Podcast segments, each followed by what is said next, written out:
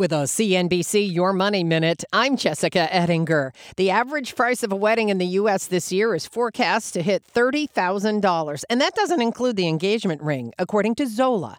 Now, The Knot says the average hit $30,000 several years ago. In the pandemic, Sarah Hutton and her husband got married during COVID, a lockdown wedding in the backyard, and they didn't spend much at all. We're married, and I think that's, really what it's about at the end of the day. But couples are being influenced by social media, stretching the party over several days, multiple outfit changes, and they're hiring photographers and videographers, but also social media directors who post for them before, during, and after the nuptials.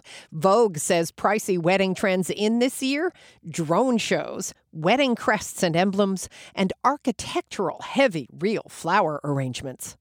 Lots more on smart wedding spending at CNBC.com. I'm Jessica Ettinger, CNBC.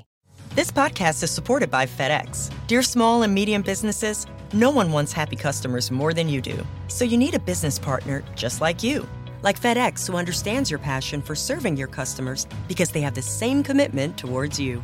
That's why FedEx offers you picture proof of delivery, packageless and paperless returns, as well as weekend home delivery to 98% of the U.S. on Saturday and 50% on Sunday. See the FedEx service guide for delivery information. What's more, FedEx Ground is faster to more locations than UPS Ground.